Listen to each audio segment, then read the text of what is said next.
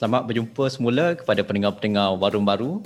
Malam ini kita bersama dengan Aisyah Adam dan saya Lutfi Hakim untuk sekali lagi berbincang tentang isu hartal doktor kontrak. Dan minggu ini kita ada seorang tetamu khas daripada daripada penganjur-penganjur hartal doktor kontrak ni sendiri, um, Dr. Sabarina.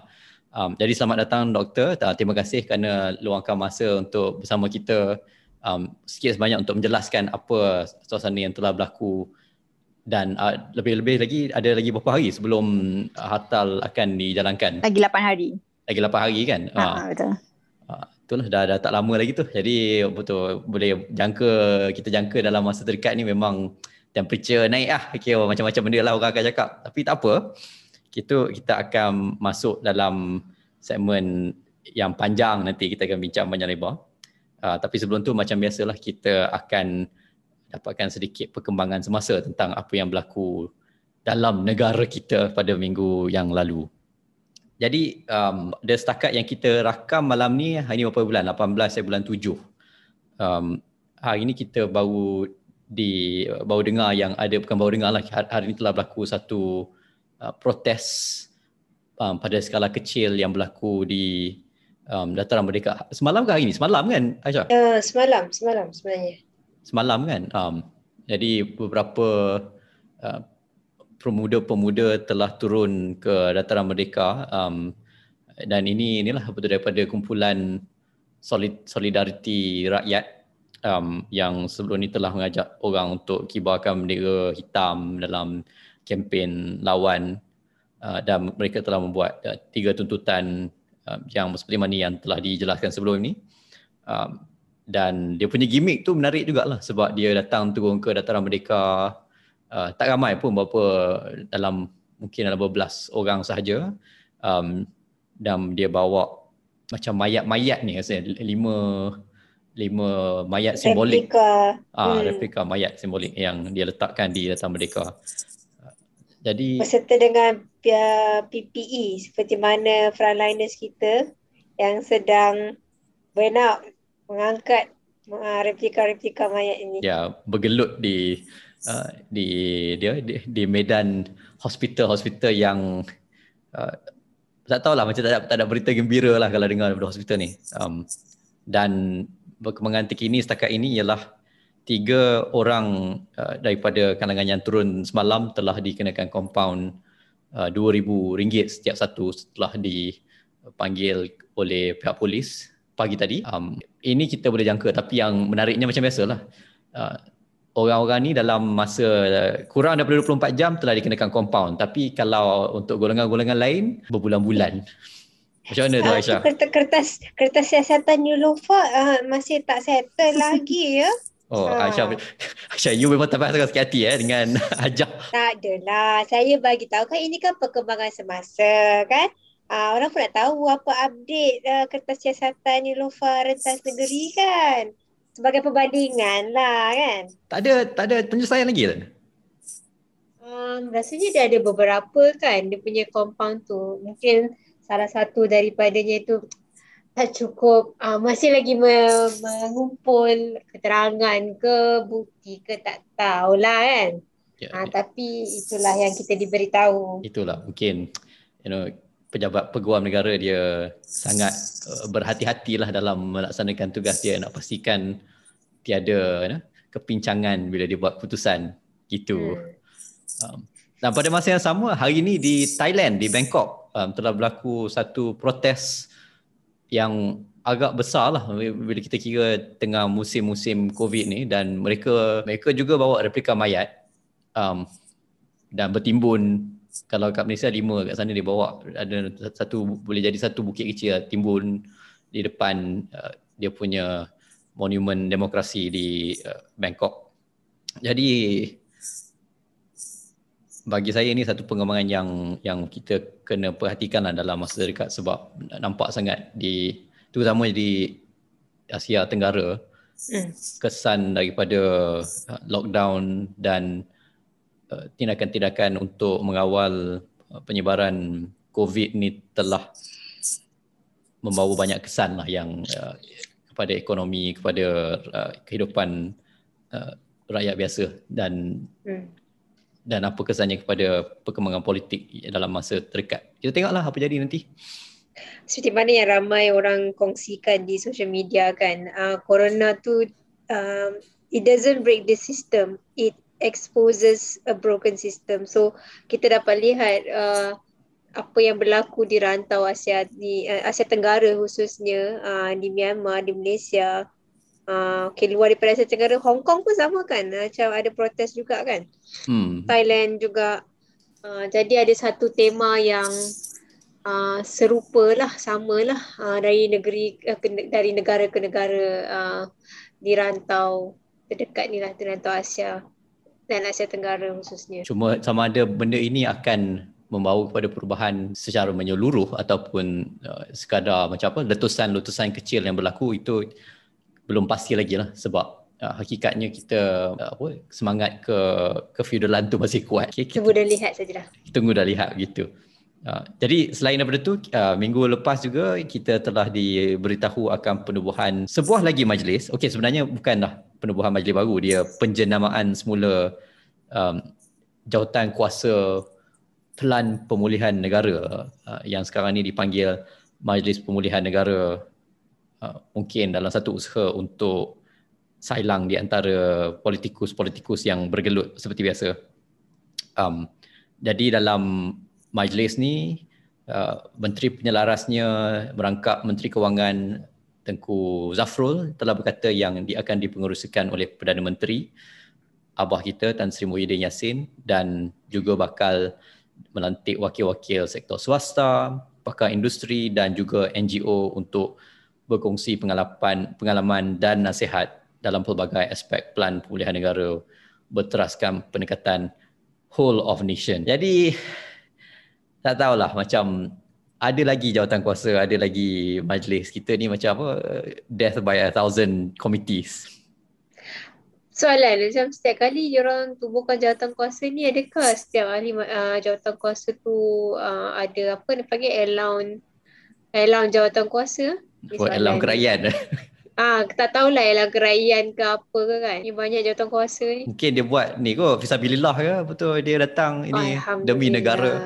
Ah, ini dia national service. Kan? Ah, bayar duit tol lah kot, dia kopi sikit. Hmm. Tapi um, macam satu benda yang menarik, bukan menarik lah yang kita rasa yang harus dibahaskan lebih lanjut tapi masalahnya nak dibahas di mana selain daripada podcast yang hanya segelintir sahaja yang mendengar ini ialah dengan adanya lagi satu majlis um, ia hanya mengendakan jumlah majlis yang sedia ada. Lebih-lebih lagi sebab majlis keselamatan negara pun ada untuk uh, menyelenggara hal-hal berkaitan dengan darurat dengan covid dan macam yang kita bincang dalam episod minggu lepas. Adakah ini satu tindakan yang ya, terbaik? Baguslah kira kawan-kawannya ada usaha untuk mendapatkan pandangan, mendapatkan maklum balas daripada pihak-pihak luar seperti NGO, civil society dan sebagainya. Tapi dia masih lagi ada elemen pemusatan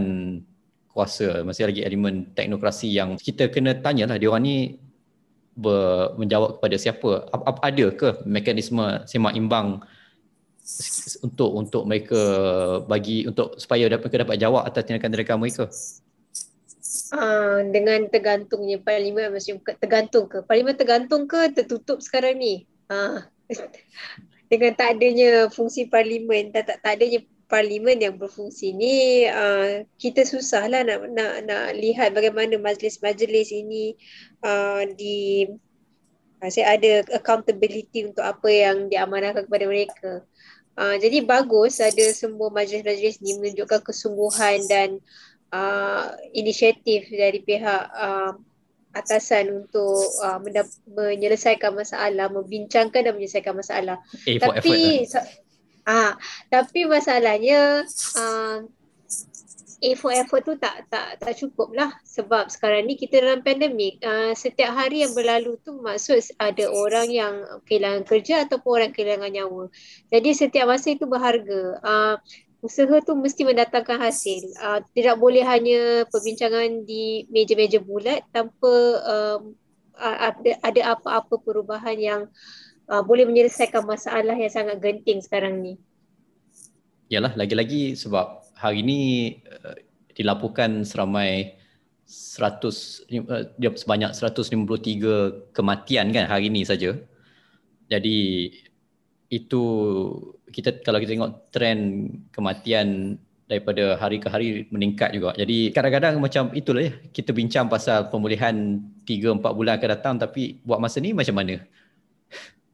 Adakah hmm. kita ah, kita terima saja oh baguslah sekarang ni vaksin dah 450 ribu suntikan sehari. Hmm. Ya betul. Dia macam uh, orang dah kemalangan depan mata, uh, dah berdarah patah yuk tulang tapi kita membincangkan uh, hospital mana kita nak bawa dia, siapa yang patut uh, masuk dia mas, uh, panggil ambulans macam tu. Sementara dia, menunggu dia, jawapan bukan, dan perbincangan bukan setakat tu. Tanya macam ambulans kalau apa nak bawa. ha. so perbincangan tu uh, sepatutnya uh, tidak memakan masa yang terlalu lama sehingga mengancam, uh, mengancam lebih banyak nyawa lah. Uh, kalau perlu uh, diselesaikan sekarang, diselesaikan. Apa yang boleh diselesaikan sekarang, perlu diselesaikan sekarang. Bukannya tunggu esok, bukannya tunggu lepas raya sebab saya nak cuti hari ini. Jadi uh, perbincangan tu terpaksa ditangguhkan sehingga lepas raya. Betul, betul itu setuju. Ya, kita, dia seperti mana COVID tak tutup, tak uh, tak berhenti menjangkit menjangkit kepada orang lepas pukul 8 malam dia cuti raya haji dia tak berhenti juga. Uh, tapi manusia yang buat keputusan pasal covid nampaknya dia masih lagi ikut office hours lah. dia masih ada lagi work life balance. Uh, penting tu. Tidak nanti dia penting ya? apa apa DBP kata lesu upaya burnout. Eh, lesu upaya tu uh, dalam dalam erti kata orang lain tu betul benar tapi dalam dalam uh, konteks tertentu uh, kepada kepada pihak tertentu dia tu terlalu lesu untuk berupaya. Upayanya yang lesu. Upayanya lesu. Oh, tajam sekali.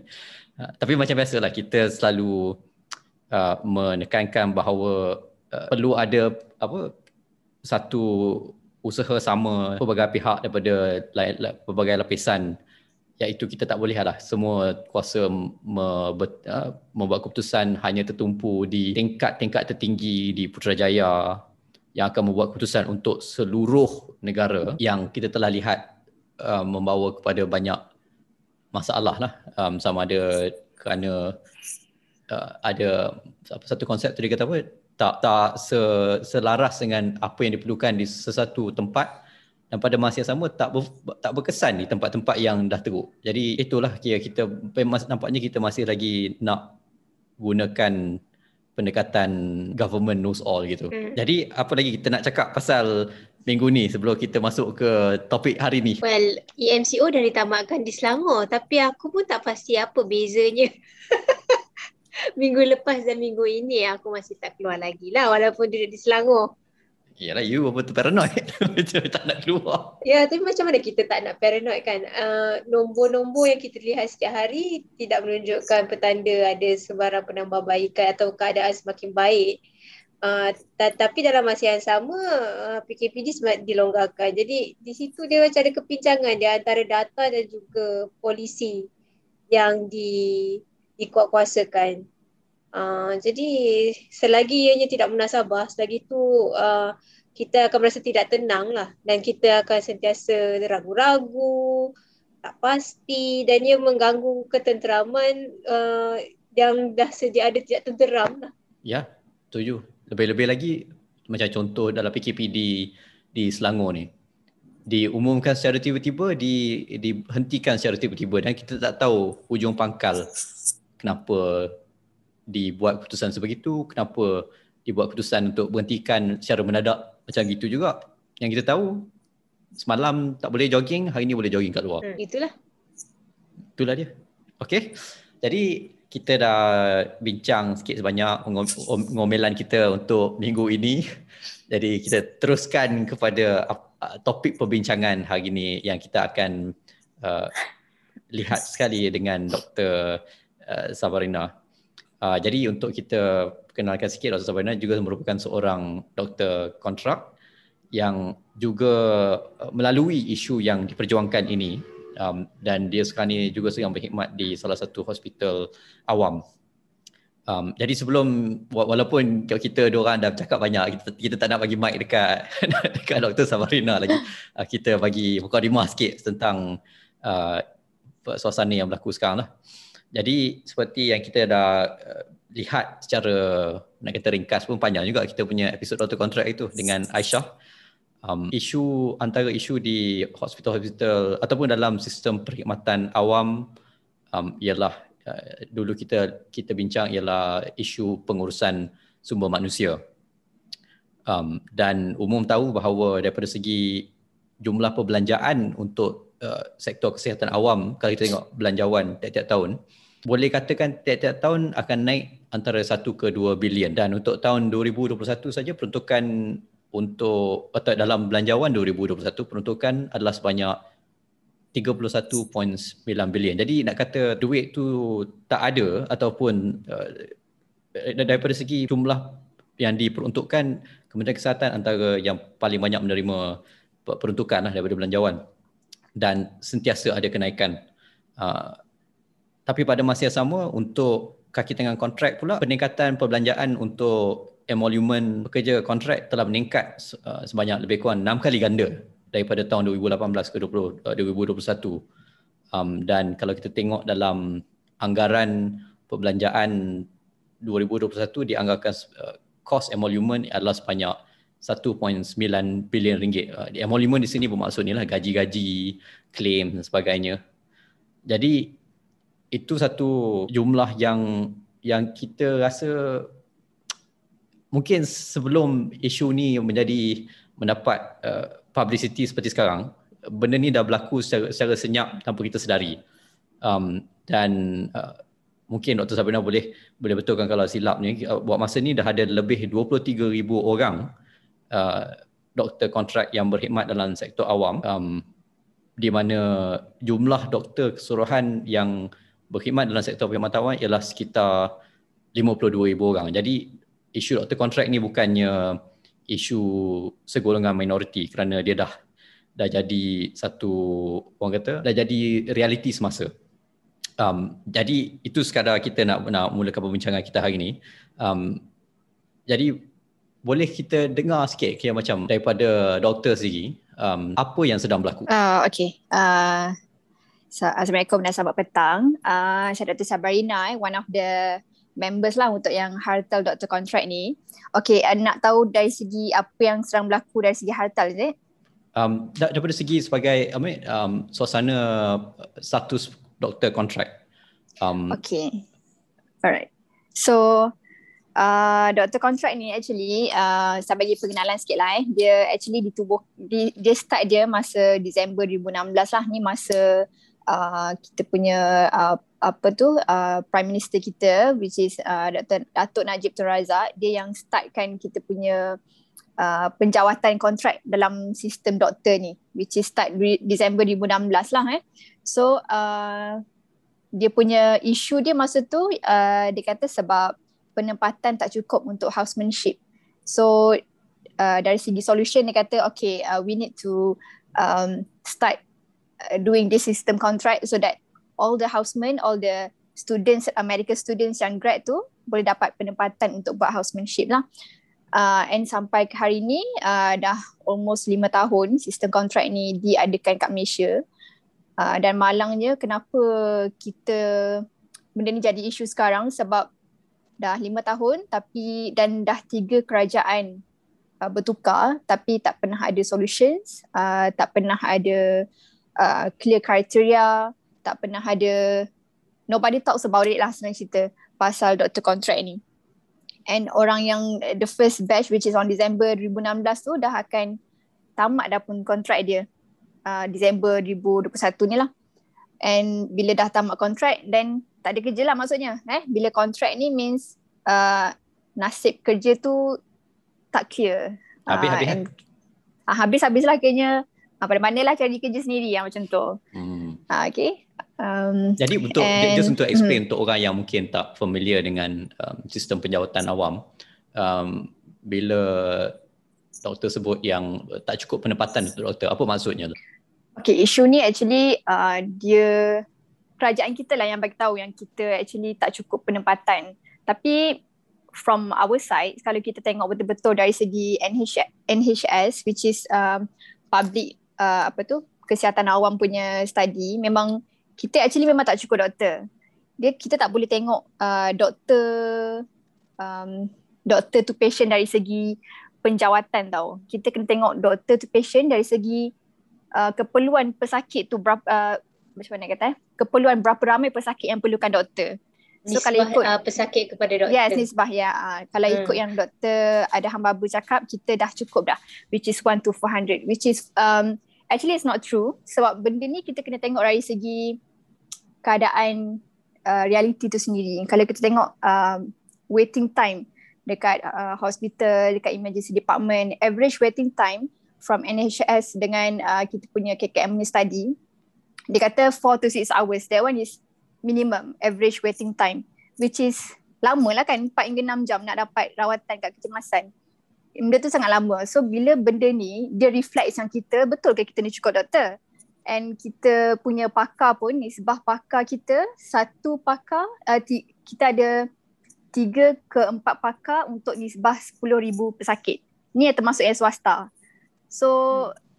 terang-terang lah tak cukup kan. Uh, so kita pun tak tahu daripada mana yang dia kata uh, doktor dah terlebih but it's more to uh, actually penempatan tak cukup sebab hospital tak cukup tapi rakyat still memerlukan doktor dan tak cukup lah kayaknya doktor tu uh, even rural lah areas macam kita ni berlebih-lebih doktor sampai tak tahu nak buat apa lah tapi cuma banyak isu daripada segi infrastruktur ke ataupun mungkin daripada bajet lah ya. Betul. Yeah, I would say more to budget, infrastructure and also kalau kita tengok rural areas pun banyak lagi tempat yang tak ada hospital, yang tak ada klinik kesihatan yang proper. And kalau kat sana pun klinik kesihatan mungkin ada satu, dua je doktor which is memang tak cukup lah untuk cater all the population dekat kita punya rural areas. Hmm. Uh, macam tadi Luffy ada sebut kan uh, ada penambahan dari segi peruntukan setiap tahun untuk Kementerian Kesihatan uh, satu hingga dua juta tapi kita juga kena uh, membandingkan dengan pertumbuhan populasi um, satu hingga dua bilion uh, sorry satu hingga dua bilion pertambahan dalam peruntukan KKM untuk populasi yang bertumbuh sebanyak berapa juta setahun. Adakah itu mencukupi?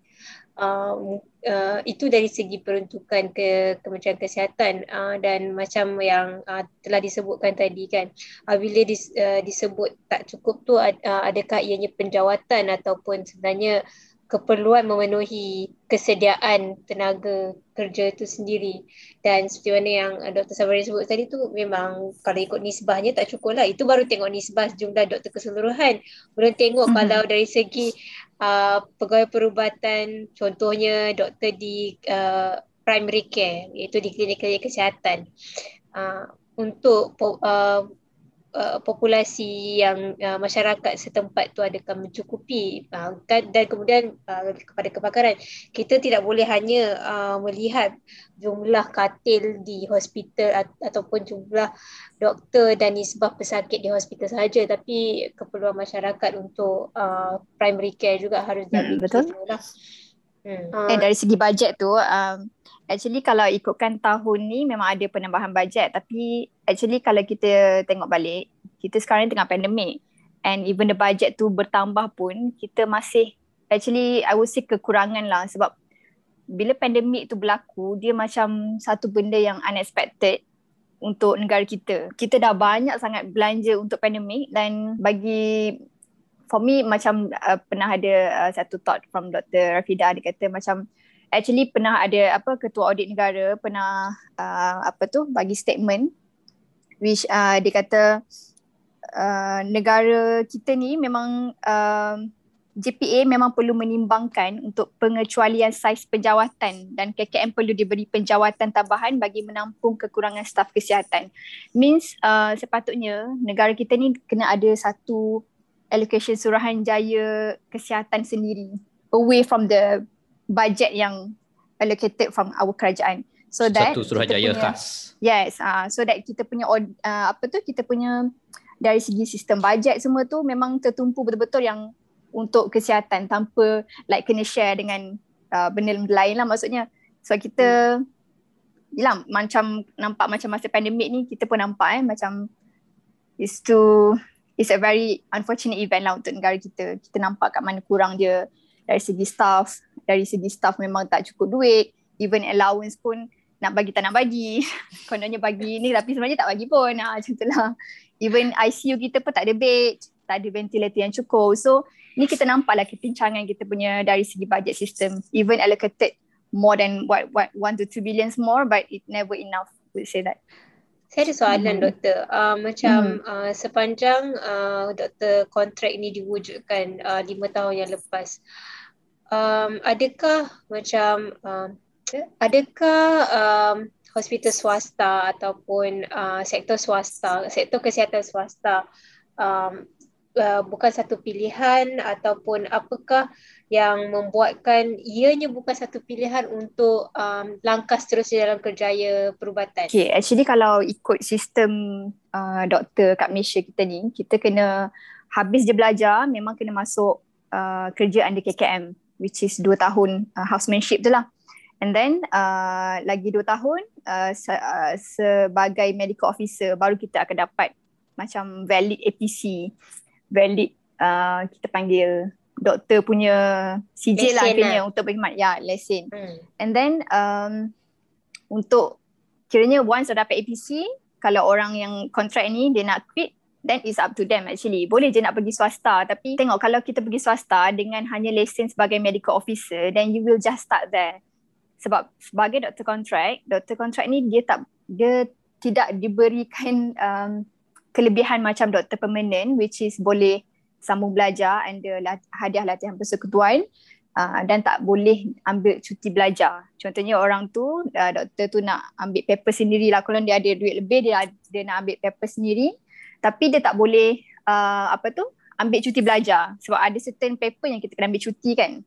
Uh, so dia tak boleh ambil cuti belajar and once dia dah complete dia punya paper ke apa ke dah dah tip top dah semua, tak boleh gazette. Sebab gazettement ni memang hanya boleh buat dekat hospital kerajaan dengan hospital universiti saja. Dan if you are a contract doctor you tak boleh gazette so memang start dekat medical officer sahaja which is contract lah contract medical officer. And I would say yang uh, actually ramai je kita I mean tak adalah ramai. More, mostly batch yang awal-awal dah quit dari medical officer yang contract ni lah sebab memang dah tak ada hala tuju and memang dari segi yalah tak ada future lah kiranya tapi I would say yang macam tak semua orang ada tak semua orang passion dia dekat more to money. Uh, most of the people dia akan macam mana eh? Bila kita jadi doktor ni kita passion kita more tu macam kita nak rawat pesakit yang macam like B40, M40 kalau pergi klinik swasta we don't treat the M40, B40 people we treat T20 people so macam yelah kita everyone ada passion sendiri lah untuk tolong orang mostly untuk do the best for our uh, people yang betul-betul need a special care from a good and responsible doctors lah. Maksudnya uh, sektor kesihatan swasta tu sendiri tidak uh, tidak me- menjanjikan satu perkara uh, tidak menyediakan uh, laluan kerjaya uh, perubatan uh, untuk hmm. pegawai-pegawai perubatan ni untuk terus uh, maksudnya uh, memajukan diri menjadi seorang mm, pakar dan, mm. dan sebagainya. Jadi di situlah uh, berlakunya kebincangan bukan bukan setakat tidak ada penjawatan dalam hospital awam malahan tiad, tidak ada laluan kerjaya yang seterusnya di sektor kesihatan swasta. Jadi memang masalah yang uh, maksudnya sistemik lah uh, berkaitan dengan uh, Betul. Uh, kontrak okay. ni. Kalau sektor swasta macam patient-patient kena bayar sendiri, doktor pun kena bayar sendiri lah kalau sama belajar kan. Ya yeah, betul. Kalau kita orang pun macam nak kalau nak ambil apa tu paper paper sendiri pun yang bukan HRP memang kena bayar sendiri lah tapi macam saya cakap tadi tak boleh gazette. So habis kat situ je dah habis so, dia, paper dia tak gazette tu macam dah, dia tak recognize. Uh, bila bila tak gazette ni macam bila kita dah habis paper untuk jadi specialist kita kena ada latihan under supervision. Ah uh, tu maksudnya gazette. Maksudnya bukannya habis je dah habis exam okay dah jadi specialist tak? Dia akan ada 1 to 2 years if I'm not mistaken gazettement under proper uh, supervision uh, of specialist dekat hospital kerajaan atau hospital universiti. So kalau kiranya orang tu tak pas gazetteman dia, dia tak bagus, dia tak boleh lah proses jadi pakar macam tu. So dia tak boleh praktis lah benda yang dapat Ah, ah, uh, yes. tu. Ah, Oh, okay, okay. mm-mm. Okay, kita simpang Which is sikit sekejap. ah, okay. um, sebab yang tu panjang lagi tu sebab macam dengan uh, sektor swasta dan um, pe, apa, penyediaan perkhidmatan dan sebagainya. Tapi kita nak tengok uh, kita nak lihat daripada segi personal peribadi. Um, sebab macam macam Sabarina cakap tadi doktor kontrak ni dia punya status sangat uh, ketidak ketentuan tu besar. Daripada segi kerjaya daripada segi uh, kemajuan kerja dan sebagainya.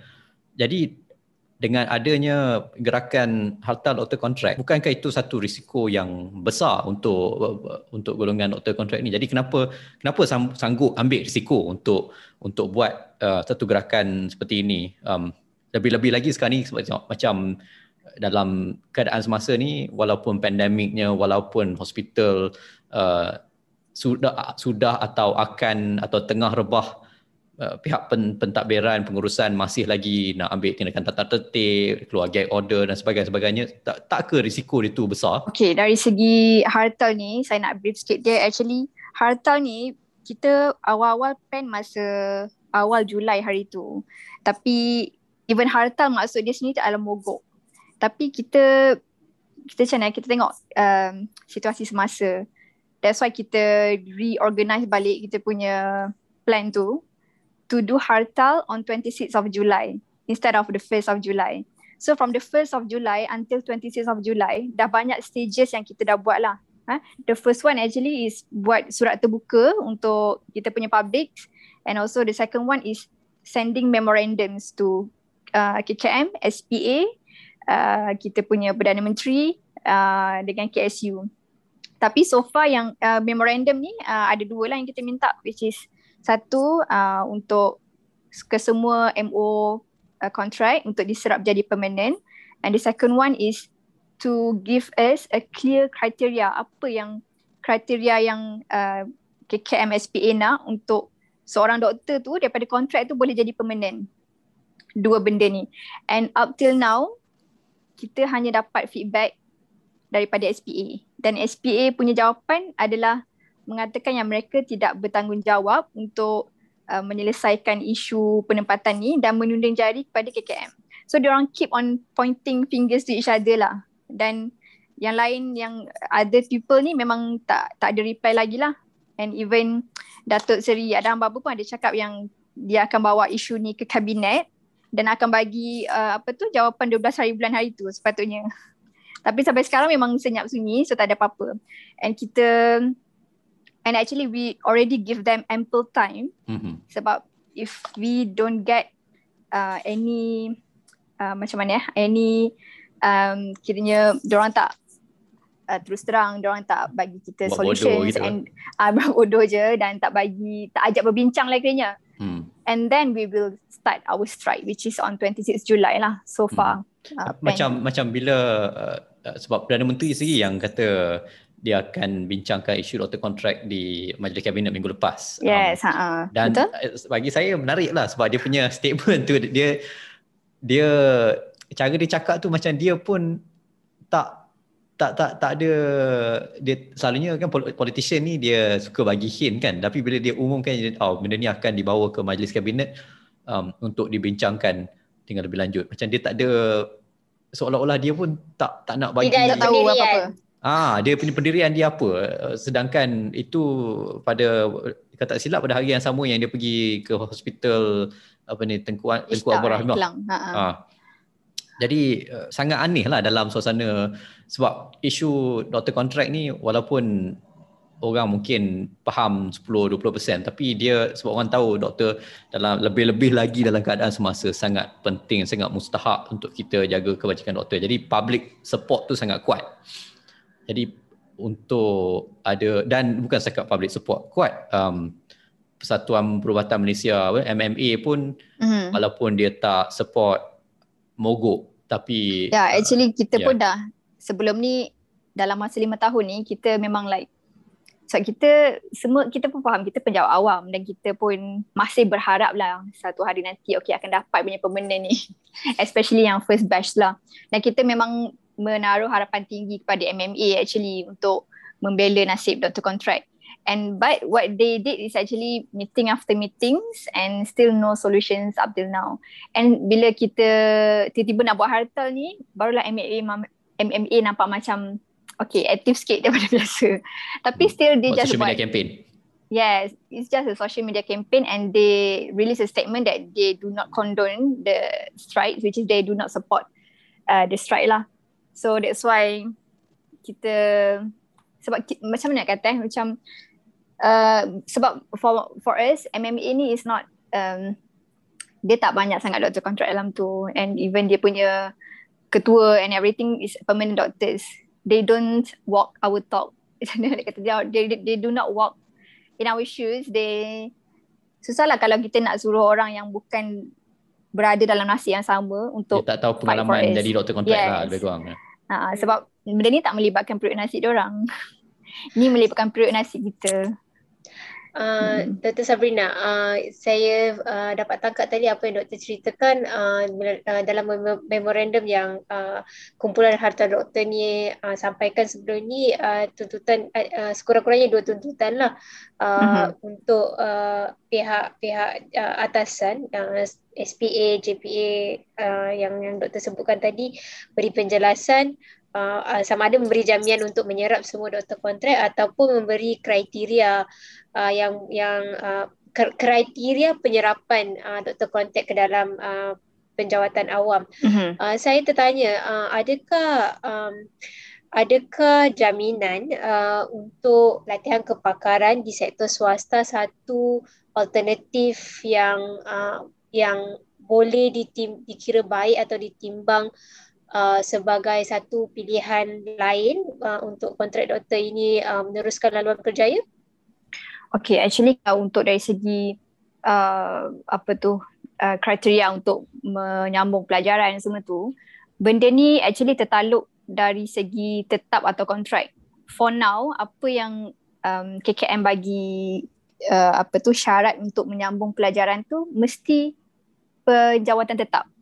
So sebab tu kita nak the first thing first kita nak semua orang dapat tetap so that all the benefits, all the criteria yang permanent dapat, kontrak pun dapat. Sebab selagi kita tak kontrak, kita minta satu-satu benda ni dia macam uh, tak, kiranya tak akan dapat lah maksudnya. Dia akan Maksud ada saya, je.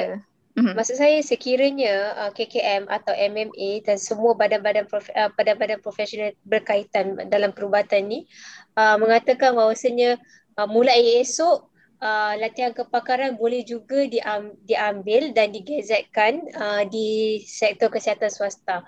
HL mm-hmm. uh, doktor di sektor kesihatan, uh, sektor kesihatan swasta juga boleh uh, uh, memohon untuk HLP latihan ke- kepakaran. Adakah ini satu alternatif yang uh, doktor kontak rasa lebih baiklah daripada hidup tergantung uh, dan terus menjadi doktor kontrak dalam uh, apa tu sistem kesihatan awam. Hmm. Okay, actually benda tu for me is kind of of a good um a good uh, macam mana nak kata eh. Penting juga benda tu tapi bila benda tu di dia susah nak amend tau uh, benda ni. Sebab dia will go through a lot of I believe it will uh, go through a lot of procedure banyak um, akta yang kena ubah semua tu. Dari segi MMC uh, MMC KKM and everything. And instead of um, amend benda tu baik macam like amend everything so that semua orang akan dapat penjawatan yang sama and benda ni dia macam Okay, biasanya orang akan kata macam kenapa nak jadi doktor permanent orang kata takkanlah semua orang yang kontrak ni nak jadi pakar betul tak? Mesti ada yang nak jadi MO kronik je. So bila benda ni berlaku, contohnya satu, pakar tu takkan, bila MO kontrak ni diberhentikan kerja, kita akan ke- kehilangan I would say uh, uh, doctors lah untuk train jadi pakar tu satu. Yang kedua kita akan hilang a bulk of doctors which is 23,000 of us mm-hmm. untuk jadi even MO. So kalau 23,000 ni hilang, siapa yang nak jaga uh, nak jadi medical officer in 5 to 10 years time? Takkan nak harapkan orang yang baru habis HO terus jadi medical officer macam tu. So the fact is kalau semua orang dia bukannya tertumpu kepada like sambung belajar sebab nak jadi pakar je tak. Dia actually is a global punya issue.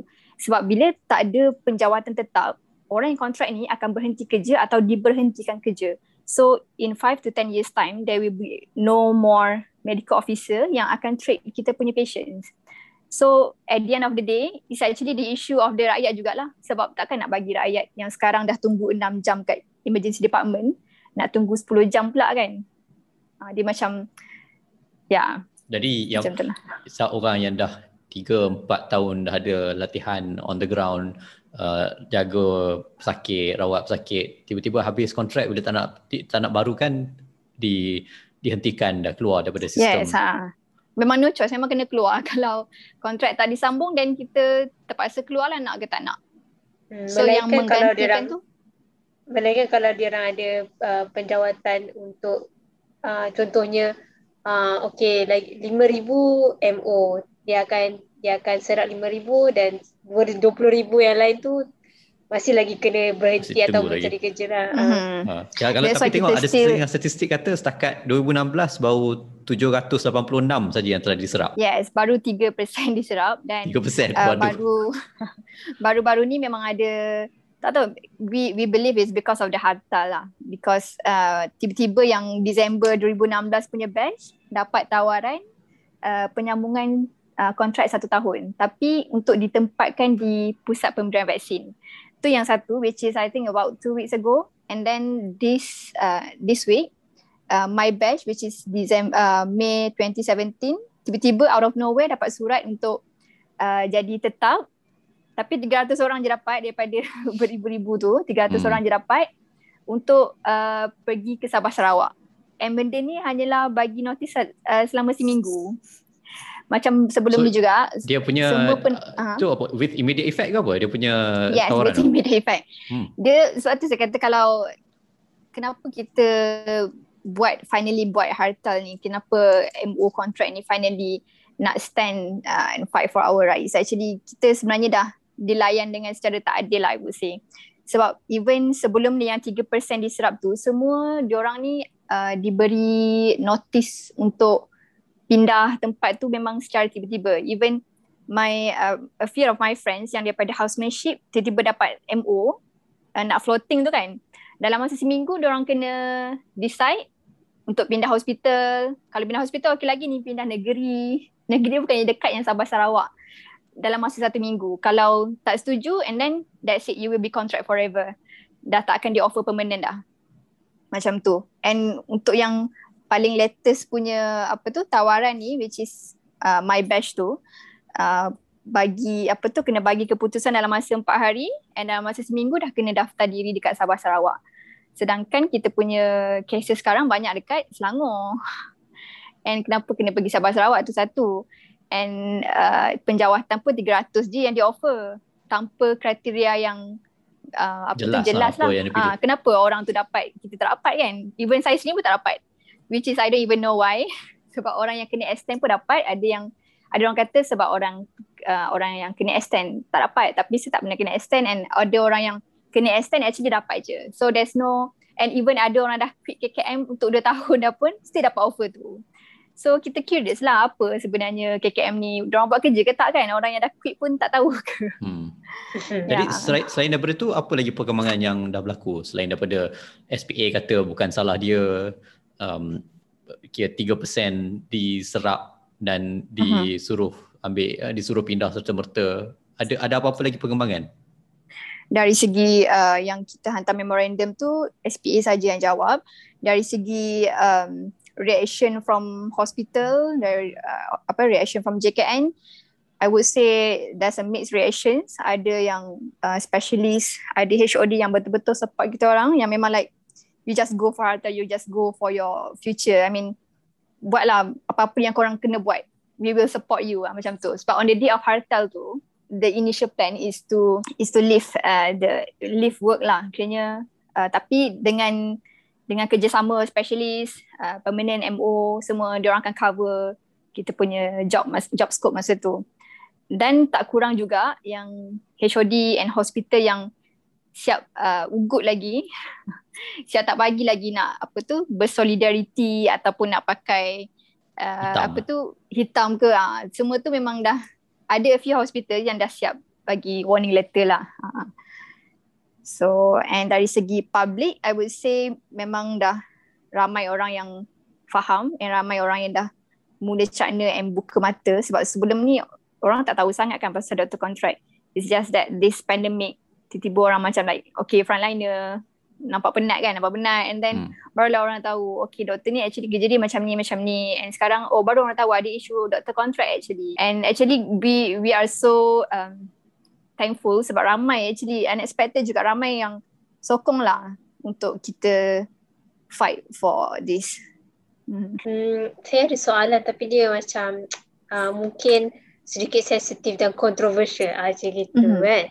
Uh, okay. Um, macam mana pula um, tu uh, apa apa mungkin pandangan doktor uh, bagi pihak yang berpendapat kenapa mesti uh, doktor kontrak ni nak rasa Uh, kita kena serap dia kena ambil uh, kena uh, janjikan uh, penjawatan tetap untuk mereka. Sedangkan uh, banyak je lagi apa tu contohnya lah eh uh, penerima-penerima beasiswa JPA contohnya uh, dari uh, untuk jurusan uh, engineering jurusan accounting uh, semua yang uh, undang-undang yang ada juga kontrak dengan JPA bila mereka tamat pelajaran uh, mereka tidak dijanjikan uh, penjawat uh, uh, tidak dijanjikan jawatan sebagai penjawat awam lah jawatan tetap sebagai penjawat awam. Uh, jadi uh, kenapa mesti uh, graduan jurusan perubatan dijanjikan uh, jawatan tetap dalam uh, sistem kesihatan awam Okay, uh, yang JPA tu actually kalau JPA scholars lah kan, JPA scholars yang dapat 10 years of bond. And then dari segi penjawatan ni uh, dia more kepada KKM dengan SPA lah actually. Okay tapi dari segi question tu kenapa kenapa rasa apa medical punya personnel kena dapat permanent kan? Apa specialnya uh, doktor? Okay. Ha, itu. Oh, okay, apa special Kenapa doktor nak rasa entitled okay. lah gitu lah. okay, we, the first thing first, we don't think that we are entitled.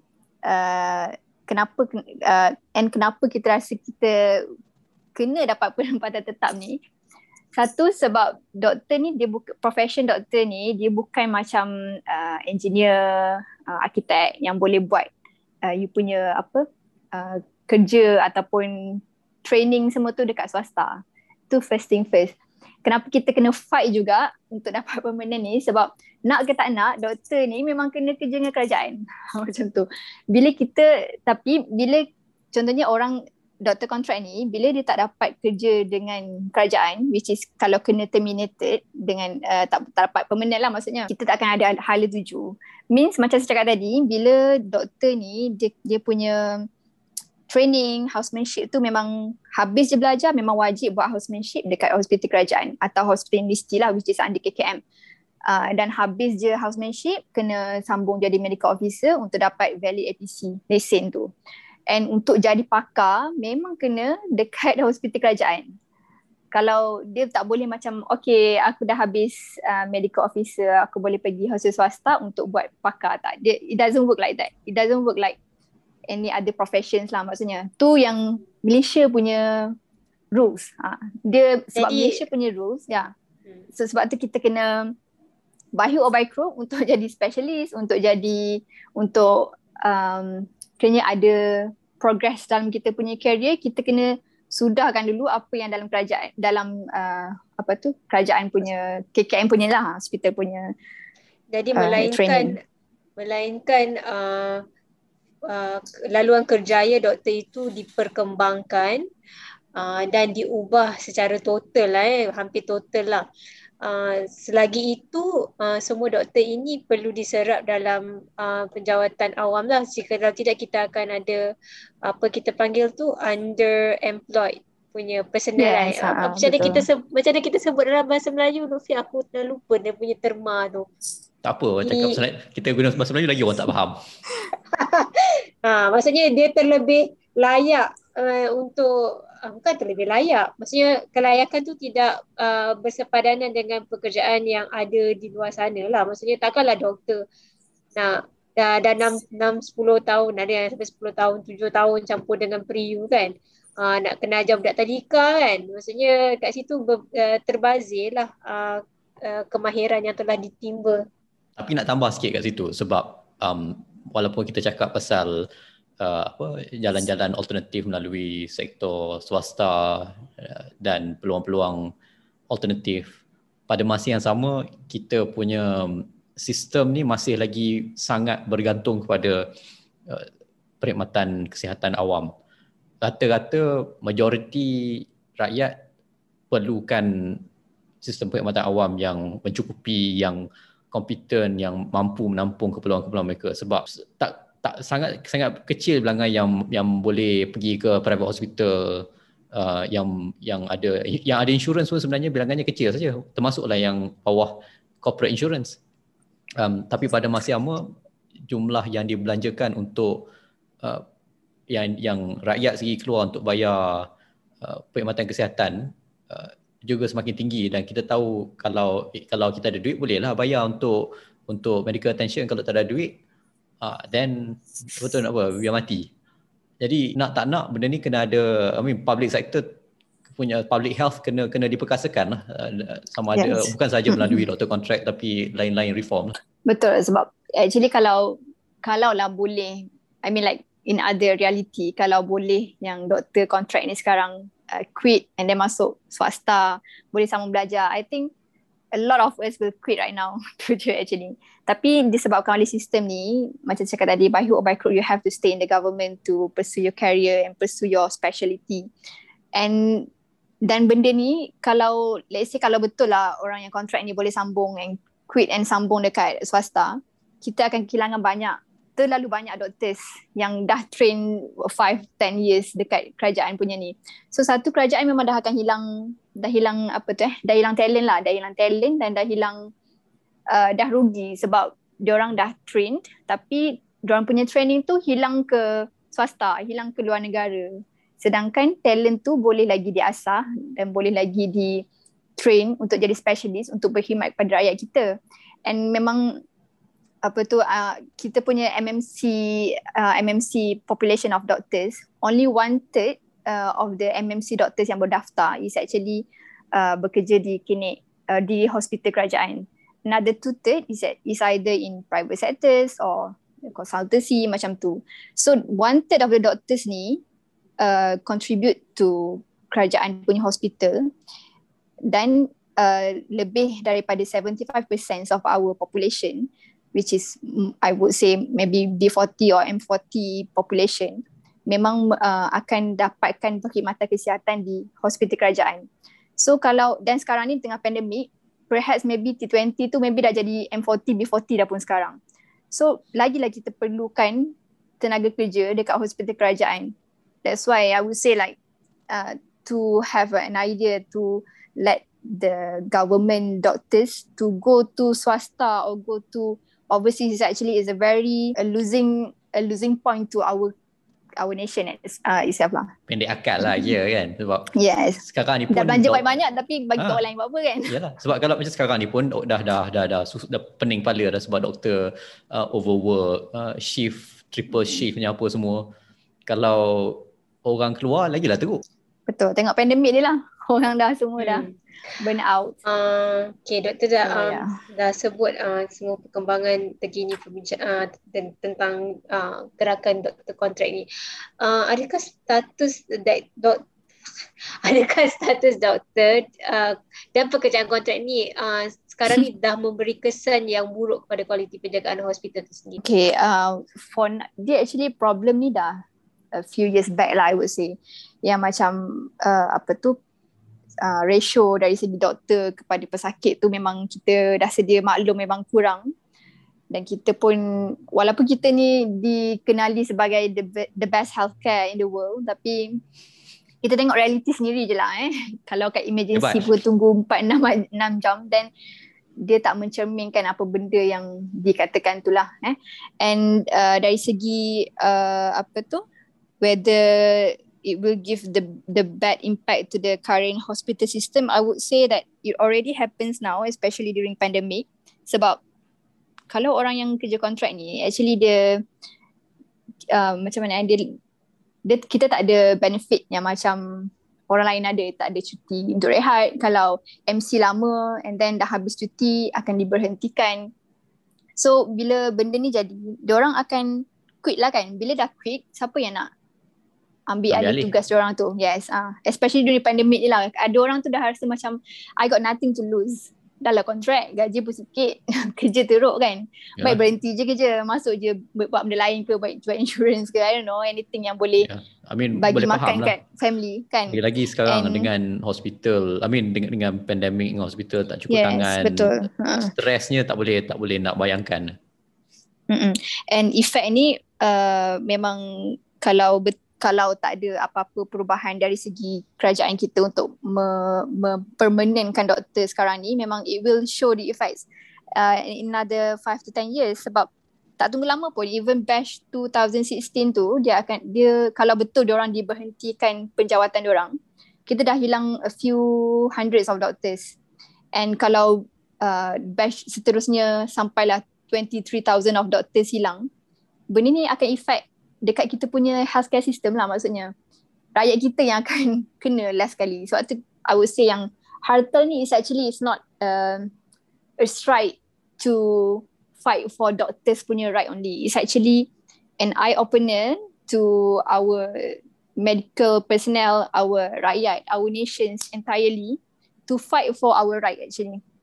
To fight for uh, to improve a bad already bad system or already corrupted system so that kita kita punya nation kita punya apa healthcare ni akan terjamin dalam masa 5 to 10 years.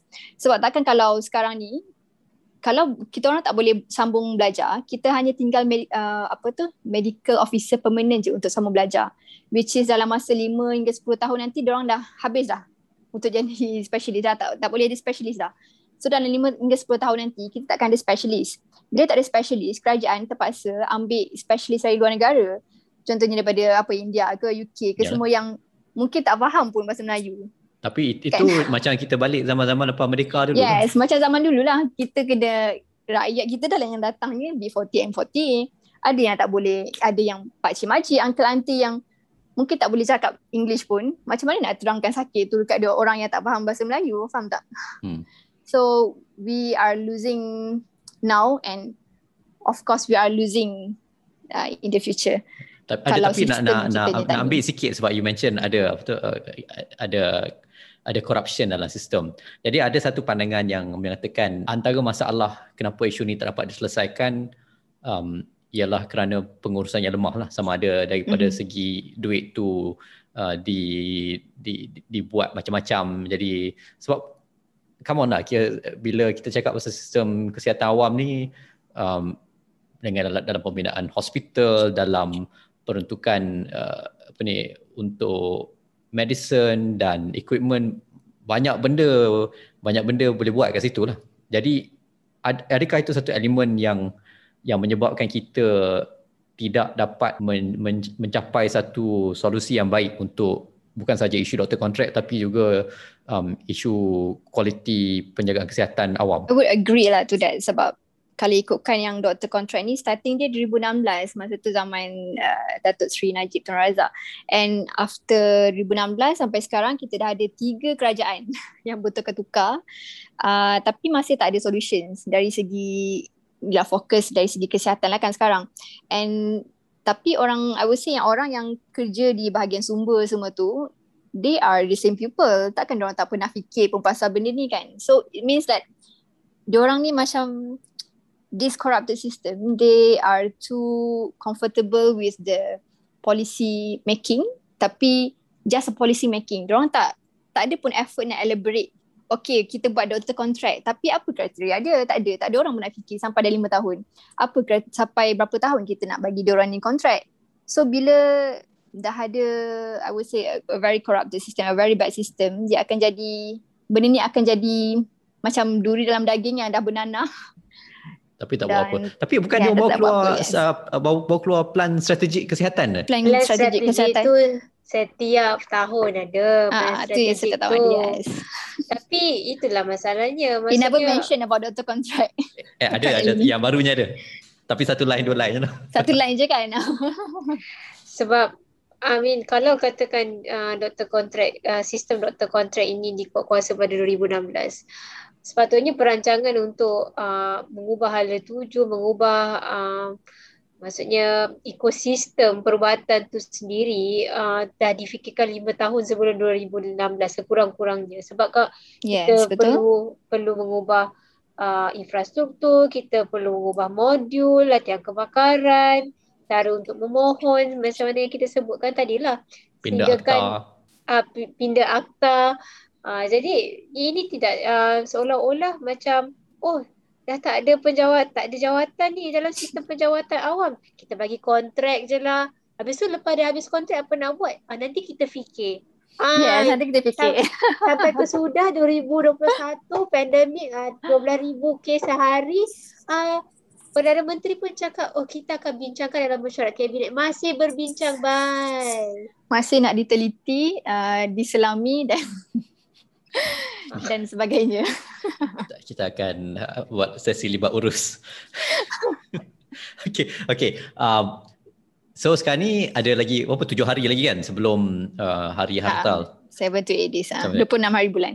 Okay, jadi kita nak tanya uh, soalan uh, boleh kira uh, dua rampang, satu, tiga rampang, dua rampang macam kita kira soalan berangkai lah nak cerita. Mm-hmm. Um, apa akan berlaku pada hari tersebut dan bagaimana gerakan hartal ni akan memastikan pesakit tidak terlalu terkesan dengan tindakan ini? Okay. Um, the initial plan um, yang kita plan untuk 26 hari bulan Julai tu is actually to go on strike uh, to lift what we are doing on that day so that um, kita punya macam mana nak kata kita punya medical system tu akan terasa lah bila tak adanya 23,000 orang doctors ni that our healthcare system will collapse. So pa- nak pancing dulu lah kita. Macam, apa dia? Pancing dulu lah kita. Uh, yang tu dia actually tak punch in lah kiranya. Uh, we are planning for AL, EL, Oh. uh, emergency leave.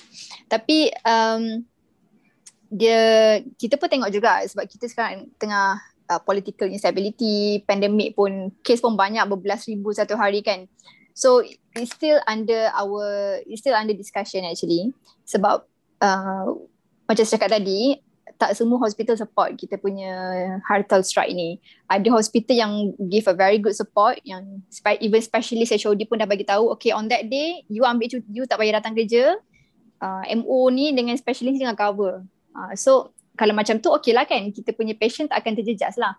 That will definitely happen lah kan.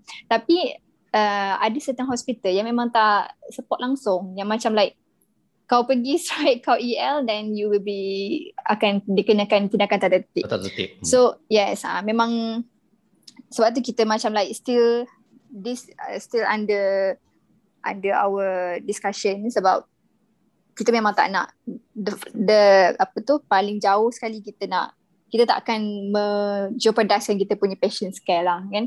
Sebab sekarang pun tengah pandemic we understand and uh, most probably it won't involve the ICU or critical critical care punya doctors uh, emergency department. Tapi ya yeah, I think um, kita akan bagi tahu balik lah macam mana kita punya modus operandi macam mana nak buat on 26 so but for sure for now is on 26 of July the strike will happen lah Jadi kalau kata orang nak bagi sokongan uh, apa yang dia boleh buat? Okay, actually um, kalau tengok kalau tengok trend negara kita sekarang ni, kita punya government ni sangat um, macam lalang eh.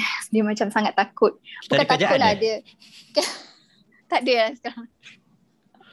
Kita punya, I would say that our public's opinion really matters tu je.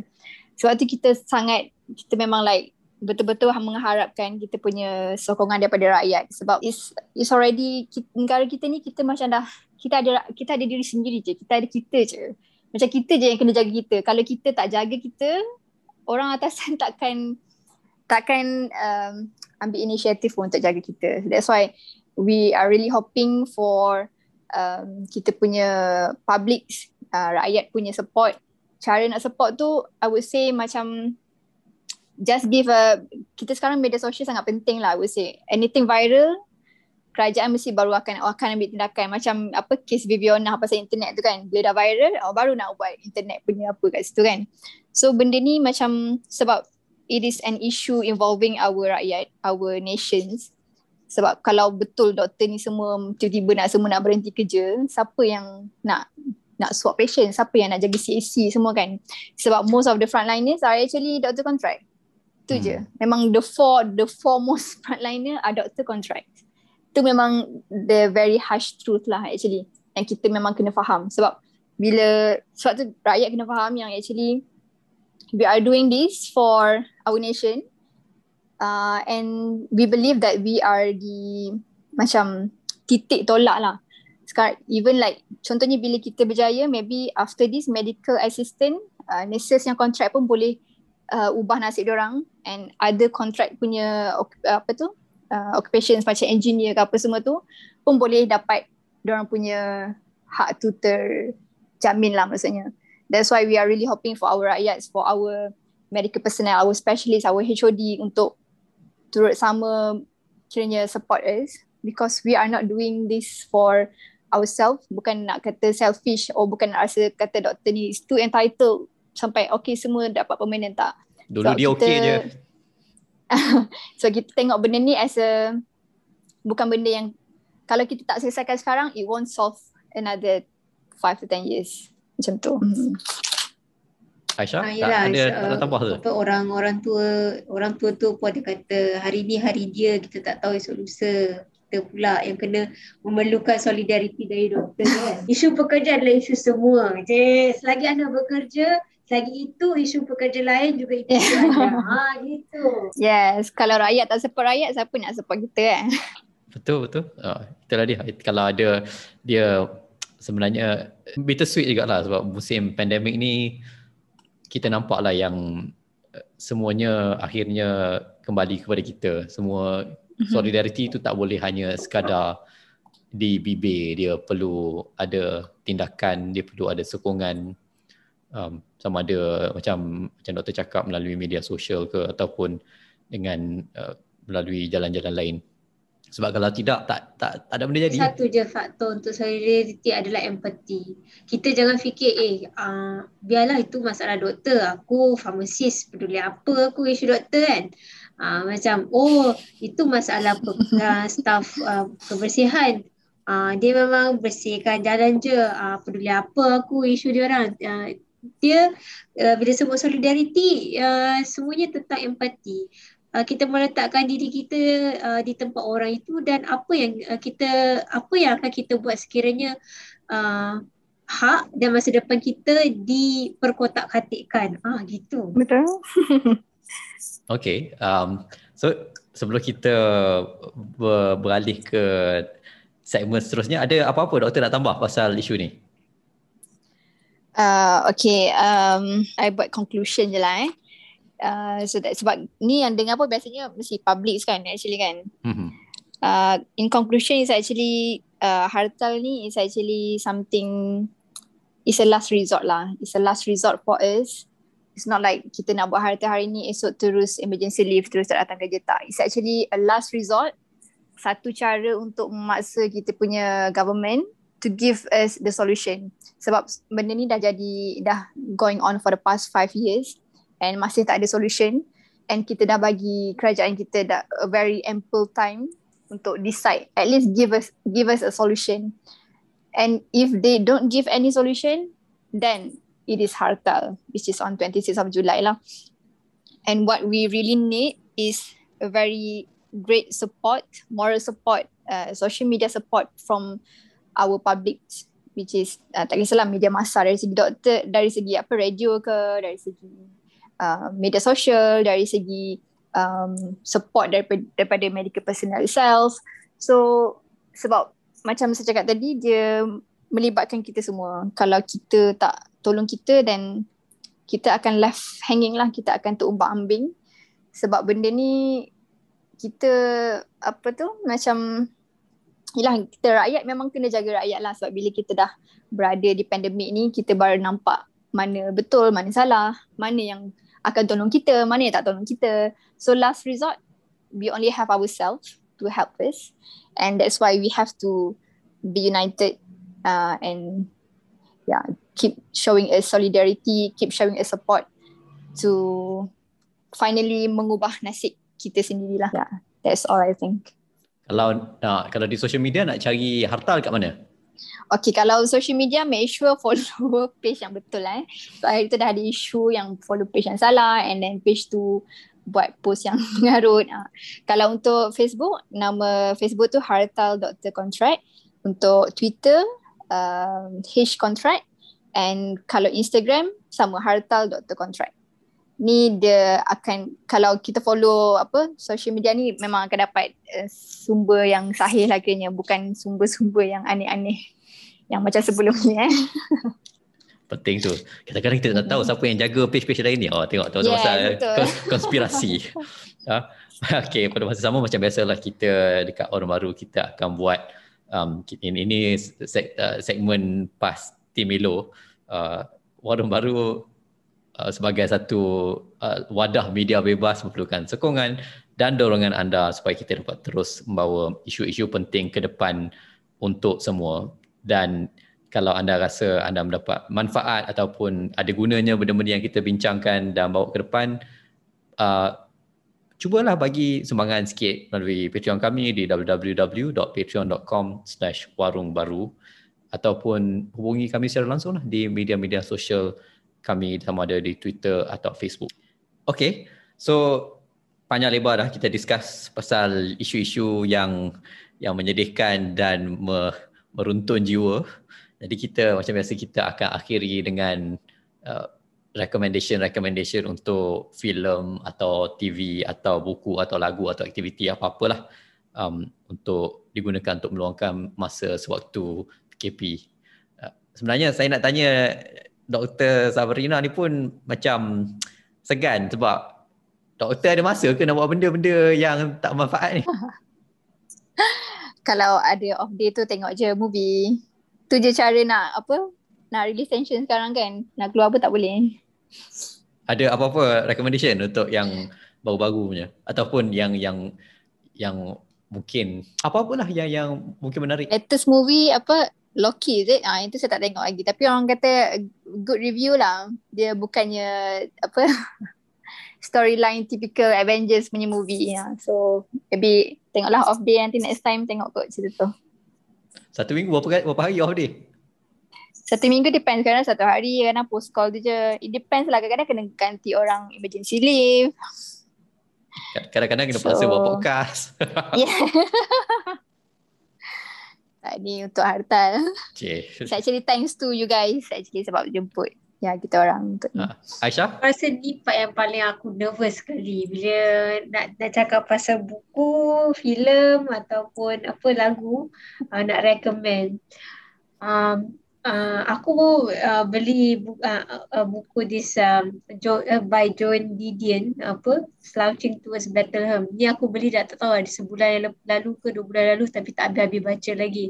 Uh, but yesterday I managed to finish one essay satu esei dalam buku ni. Uh, buku ni ditulis oleh John Didion. Dia punya uh, ada ada komentari pasal dia dekat Netflix. Uh, sebab tu aku beli buku ni sebab aku curious. Dia ni bagus sangat ketulisan dia kan.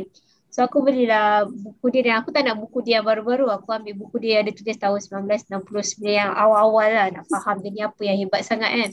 So aku belilah bukunya adalah macam kumpulan esei dia dan aku baru habis baca esei dia uh, yang bertajuk Slouching Towards Bethlehem uh, menarik sebab dia ceritakan uh, fenomena uh, yang berlaku di Amerika pada tahun 1969 ke 70-an di mana masa tu uh, penggunaan dadah yang berleluasa lah di kalangan orang panggil hippies lah maksudnya macam uh, apa tu generasi muda pada waktu itu.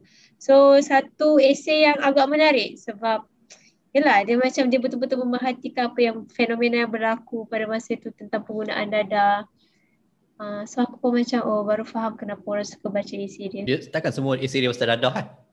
Tak, dia macam random. Dia macam ada esei dia pasal macam entah dia ikut uh, apa tu kru uh, perfilman, uh, apa yang dia orang sembang.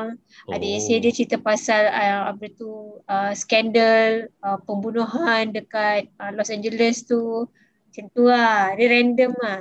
Dia pun tulis macam-macam lah. Okay, okay. Hmm. Uh, minggu ni macam nak recommend benda yang berat-berat pun malas lah. So adalah itu tengok filem lama ni. Um, The Princess Bride. Dia macam fantasy komedi yang agak merapu lah sebenarnya. Um, bukannya agak merapu sangat merapu dan uh, dan tak ada benda yang boleh dipelajari daripada filem tersebut tapi dia satu filem yang seronok ditonton sebab kelakar dan dan walaupun keluar tahun 87 mungkin dia masih lagi fresh lah dia punya lawak sebab dia banyak slapstick dia dia apa wordplay dia dia dia tak ada dia, dia bukannya terlalu bodoh lah dia dia bodoh yang tak, tak terlalu bodoh i mean Aku suka tengok cerita-cerita yang tu. Merapu Kau tengok mana? Kat, kat Ha? Netflix. Ah, pandai-pandai lah cari kan. Alah. So macam macam penat ah macam uh, dunia nyata terlalu berat dan aku memerlukan escape. ha, escapism. Sebab kadang-kadang kalau sekarang ni pun fantasy series pun ya Allah beratnya macam kenapa nak kena fikir pasal isu-isu di dunia nyata dalam filem-filem fantasy ni. Ya betul. Ya betul. Macam ter, ter, terlalu woke kau tak boleh nak macam escape uh, hakikat dunia ini walaupun dalam fantasi. Okay, rasanya kita dah banyak bincang, banyak tukar pandangan uh, dan seperti biasa kita bagi mereka yang telah berjaya mendengar sehingga tahap ini, tahniah anda berjaya dan ini agaknya satu achievement untuk minggu ni dan untuk hari-hari yang mendatang. Um, kalau anda tak dengar sampai tahap ini tak tak jadi tak jadi kudis apa sebab anda pun tak dengar apa yang kita nak cakap sekarang. Um, jadi kita akhiri dulu se- se- sesi hari ini dan um, seperti biasa kalau ada apa-apa komen, apa-apa benda nak dikongsi, cadangan bolehlah hubungi kami di melalui media sosial kami ataupun carilah mana-mana pandai-pandai lah betul Aisyah ada dekat Twitter uh, saya ada dekat Twitter Badrul kadang-kadang ada dekat Twitter. Um, dan sehingga kita berjumpa lagi di siaran yang seterusnya. Selamat malam